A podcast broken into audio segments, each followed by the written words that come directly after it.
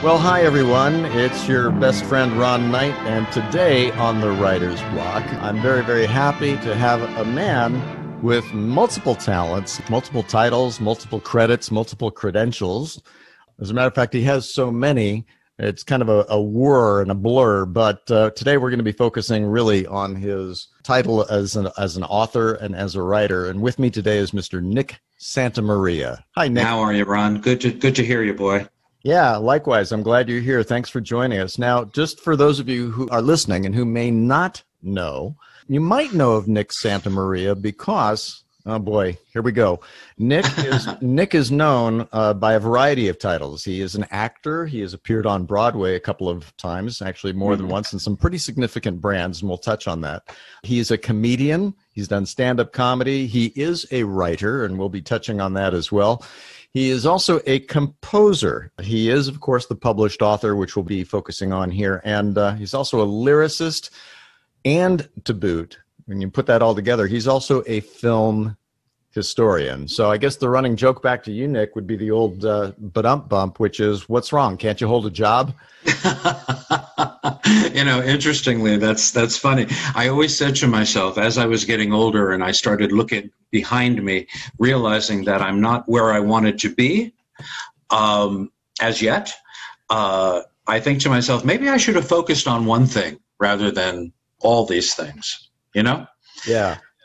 So I mean, that might have led to success, you know? Well, I guess, yeah, but on some levels, you certainly had success. And I think, well, yeah, I'm not complaining. Yeah, you've done well. I mean, for those of you who may know or not know, there was for a number of years on Broadway the Disney production of Aladdin, which ran for the longest time and probably really defined some of the beginning years of the Disney foray into the Broadway theater circuits. Like, if anybody could do Broadway, Disney felt that they could, and they had for many years Aladdin.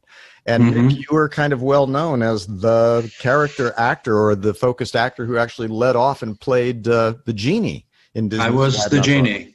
Aladdin, a musical spectacular, directed by Francesca Zambello, who is one of the top opera directors. She also directed the original production of Little Mermaid for Disney on Broadway. But yeah, that probably is the thing I'm most known for and get the most attention for.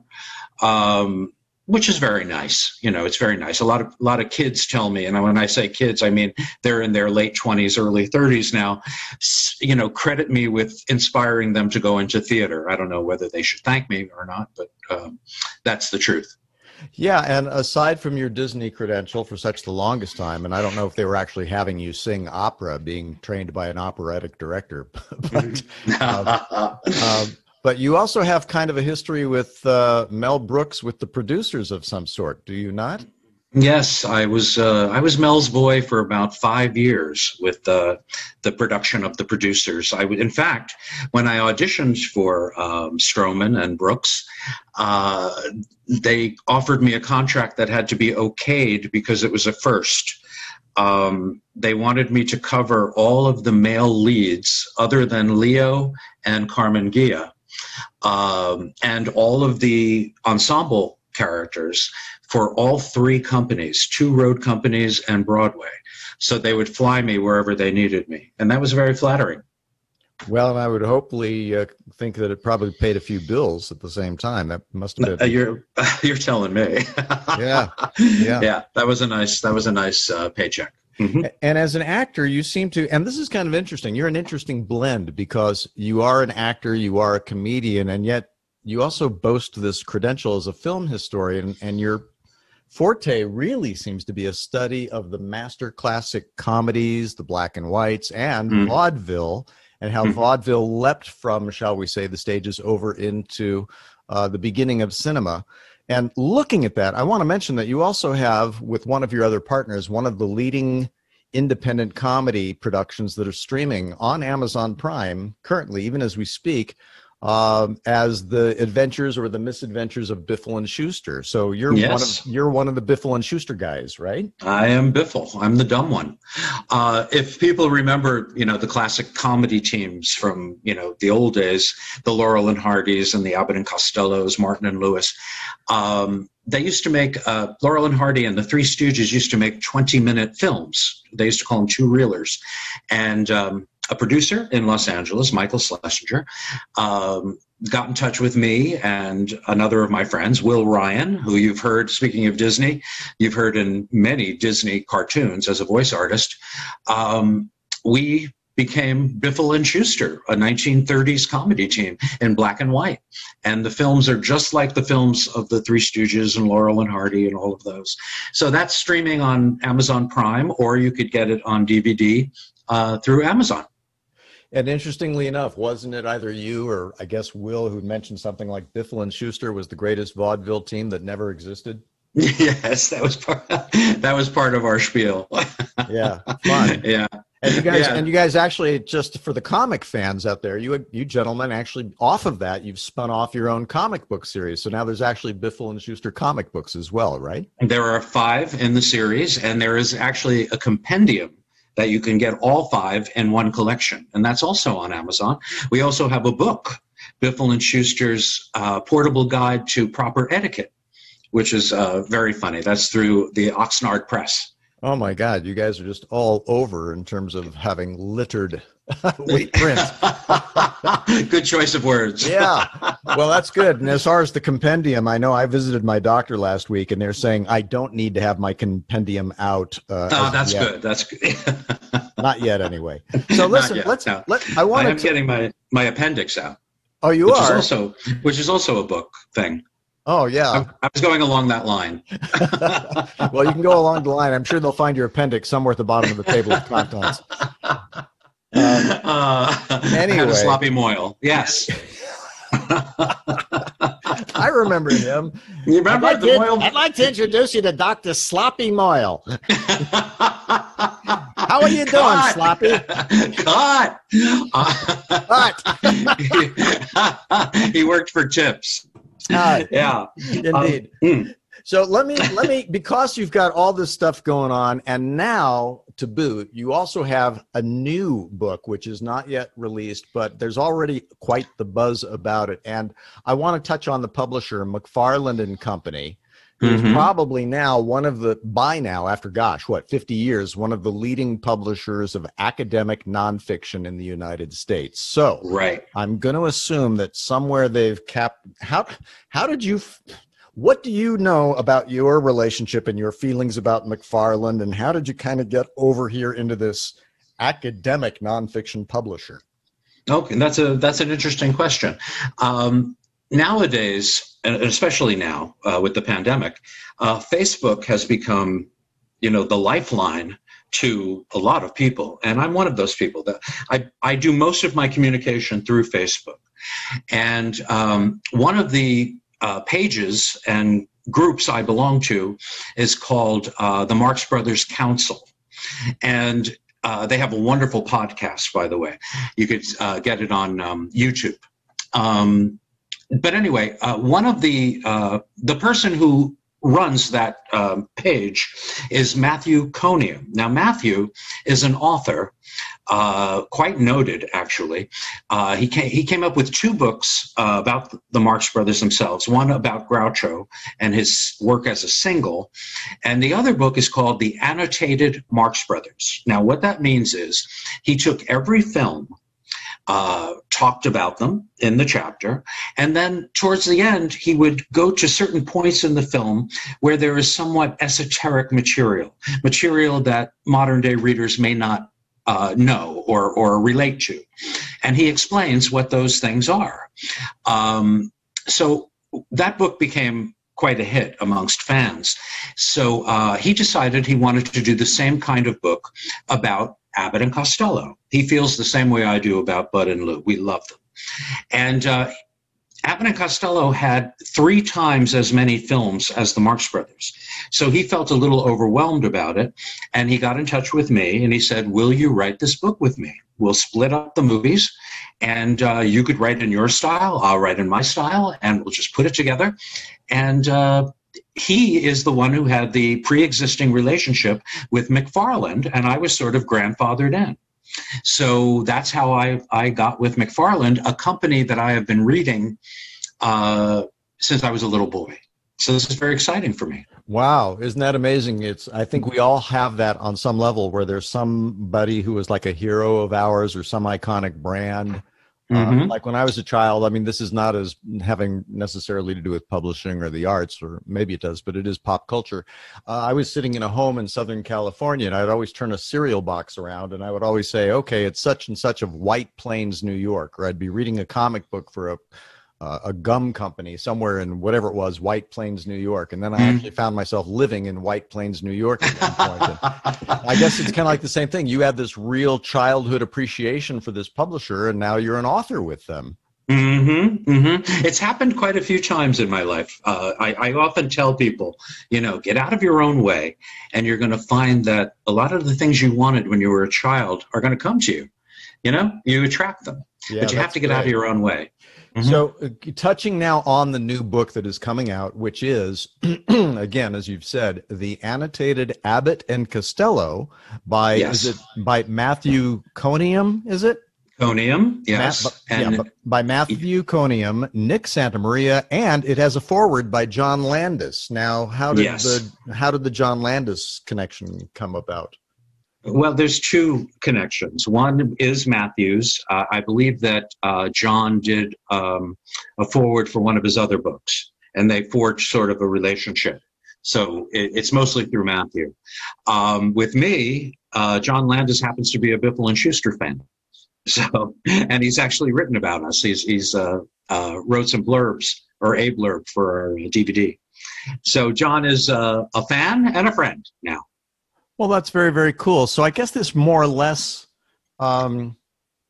addresses, of all the things, given your background and appreciation for the black and whites and for the old vaudeville, and now looking at this as educational or film class cultural matter, and of course for fans as well, of all of them that you could have picked, and there's so many of those guys going all the way back to the Ritz Brothers, et cetera, et cetera. My gosh, Buster Keaton. So why Abbott and Costello? Well, first of all, we love Abbott and Costello, and we are out to convince the reading public and the people who care about this stuff that Abbott and Costello are at least equal to, if not better, than Laurel and Hardy. And I don't mean better like, oh, look, they have more movies and all this stuff, but I'm talking like the artistry. Abbott and Costello are too often shunted into the, and I hate to say this, Ron, but into the Three Stooges category, you know, blue-collar comics slapping each other around, nothing of any substance, you know, that kind of thing. Whereas, you know, Laurel and Hardy are the darlings of movie buffs everywhere. And I love them too. But the truth of the matter is, when I was a kid, Laurel and Hardy seemed like they were going in slow motion, whereas Abbott and Costello were right in line with me and what was going on inside of me. I'm a New Yorker. I was born in New York, born in Brooklyn. I was raised on Long Island. I lived in Manhattan for many years. I have that clock inside of me, and I love the pacing of Abbott and Costello. I think Lou Costello is one of the unsung comic geniuses of our time. He's multi-layered, where he could carry a film. And he had, you know, there are some films, this is what I noticed as I was writing the chapters for this book, you have to watch the film a few times that you're writing about. And you have to, you know, you notice certain things. One of the things I noticed was, in certain films, Bud Abbott's part could have been played by anybody. And that's nothing against Bud. Bud was the greatest straight man in the history of show business, as far as I'm concerned. But as a character in the films, he often plays a secondary role to Lou Costello, who is basically carrying the film. Now, Stan Laurel couldn't do that. Curly Howard couldn't do that. I'm trying to think of all the starring comedians that are revered today. Lou is one of the people that actually could carry a film on his own. And I'm talking a feature film, not even a 20-minute film. So we wanted to get that out there. We wanted to let the world know that Abbott and Costello were worthy of as much study and as much appreciation as Laurel and Hardy. Interesting. And do you have an opinion just offhand on what their, I mean, there's so many of their films, but do you have an opinion on what were their best, excuse me, what were their best films? Well, there's of course, any kind of comedy question is entirely subjective, as you know. What makes you laugh may not necessarily make me laugh. But as far as their films, there are certain ones that are considered their best by fans, and myself included. I would go with Hold That Ghost. Definitely Abbott and Costello Meet Frankenstein. That may be my favorite. To me, it's a near perfect film. Keep Them Flying. The Time of Their Lives is a great film. That's the one where they're playing separate characters. They're not really a team. And Lou plays a character from the Revolutionary War that is mistakenly shot and killed, and he comes back to haunt the house where he was killed and left, for dead. It's a very funny film, and Bud is wonderful in it, playing a character role, and he's the one getting hit by Costello all through this movie. So it's a lot of fun for a lot of reasons. So yeah, I would say Hold That Ghost, The Time of Their Lives, and Abbott and Costello Meet Frankenstein are their best. Yeah, their best films. It's funny how much the spookiness, and we're kind of here around the Day of the Dead, Halloween, and this spooky theme, but Hollywood had a way of really loving to play on the spooky, creepy stuff for an element of comedy. Kind of reminds me of the Mantan Moreland films.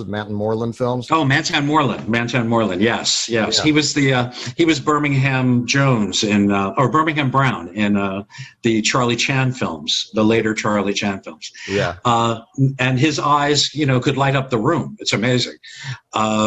But Lou Costello, Mel Brooks said that Lou Costello had the best scare take in the business. Nobody was better.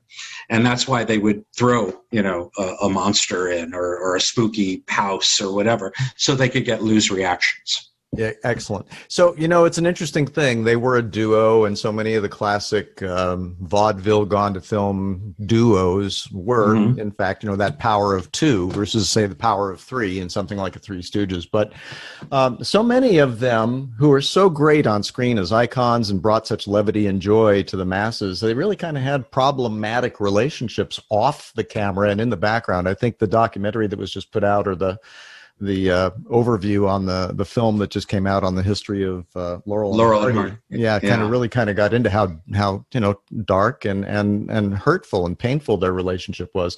In Abbott and Costello, off the screen, did they have these same situations? Were they as contentious, shall we say, as people say they were?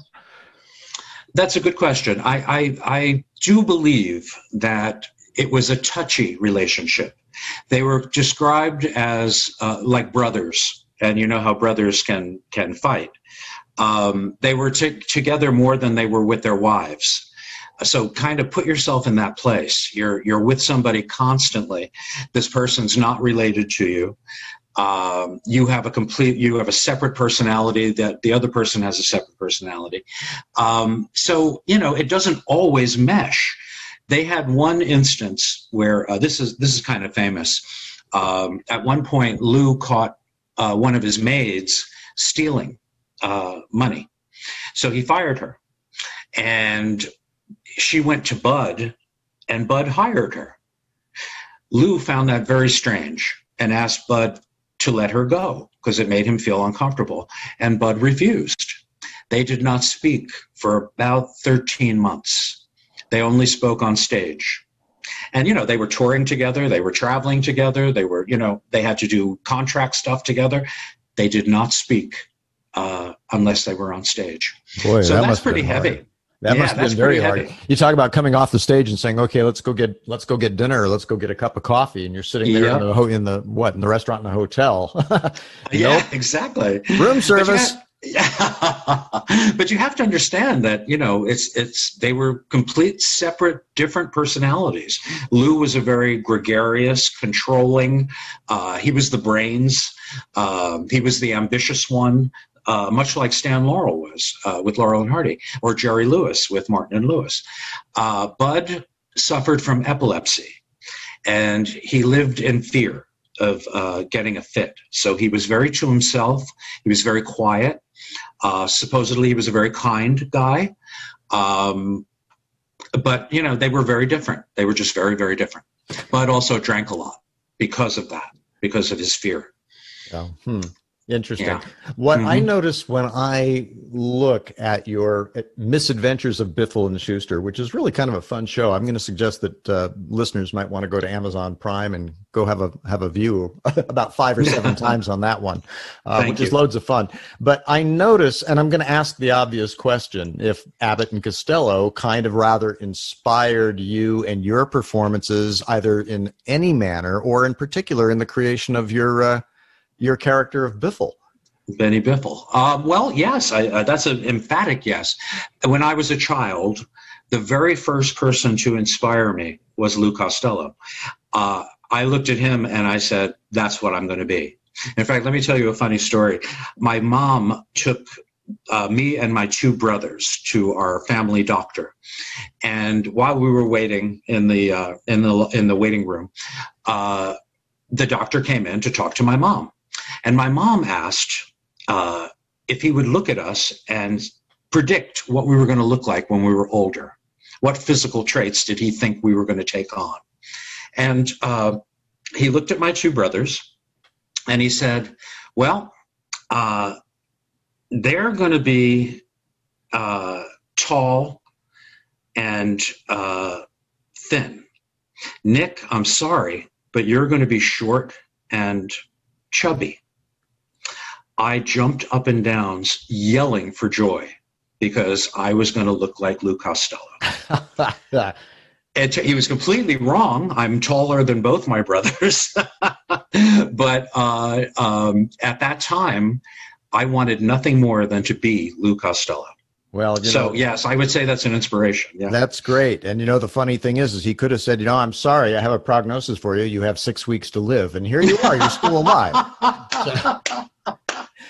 So anyway, I'm going to go to the other one that happens because so many of us or so many people in the arts, you know, they were legacies. They left such great content behind. Can you touch on really quickly how Abbott and Costello, how they ended up? We all seem to know about stories of other comedy acts where their intellectual property rights ended up in, gosh, courts, family fights, state battles, et cetera, et cetera. At the end of the day, and probably poor because they had to pay so many penalties as ordered by judges and attorneys.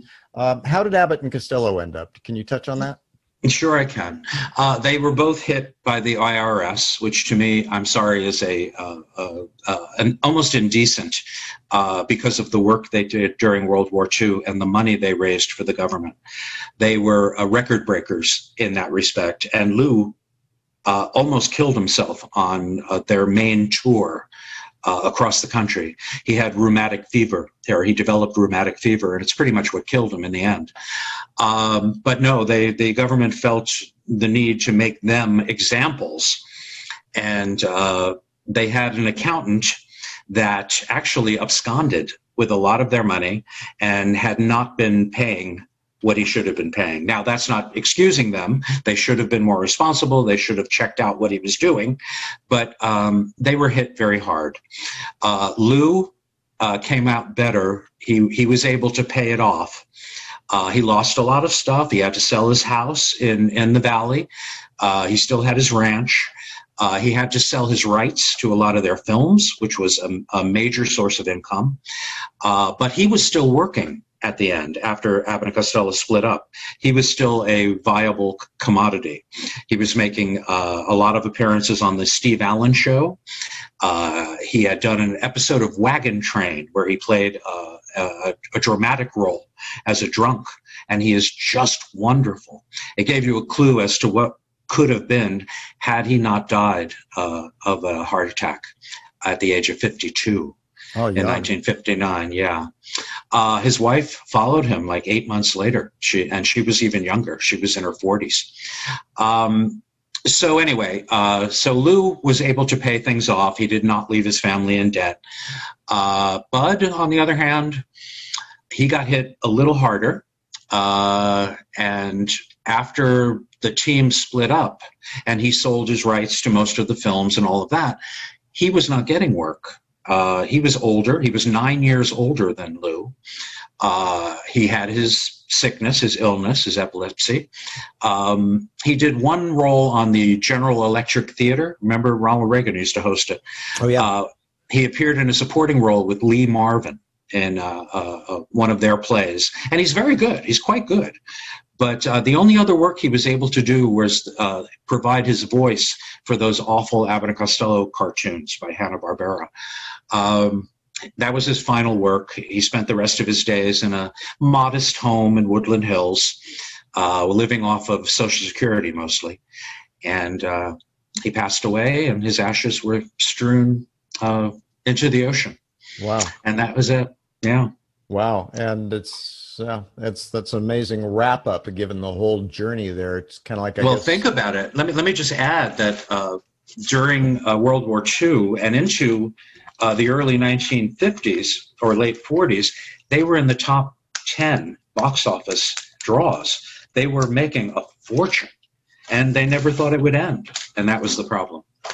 Well, I guess sooner or later, all good things do come to an end. So there you are. Yes, yeah. Very true. Anyway, so the title of the book, again, is The Annotated Abbott and Costello by Matthew Coniam, Mr. Nick Santa Maria, who's on The Writer's Block with us today, and the foreword by John Landis. And this is being put out by McFarland Publishing, which I guess is due out, what, next year sometime? Do you know when the book is coming out, Nick? It'll be early next year. It'll be the first quarter of next year. Q1, quarter one. Well, that's great. I'm going to make sure that everybody knows where to find it. Do we know where it will be available? Is it going to be the usual suspects, ebook? It'll be the usual suspects. You can go to the McFarland website, or I'm sure Amazon will have it a little cheaper.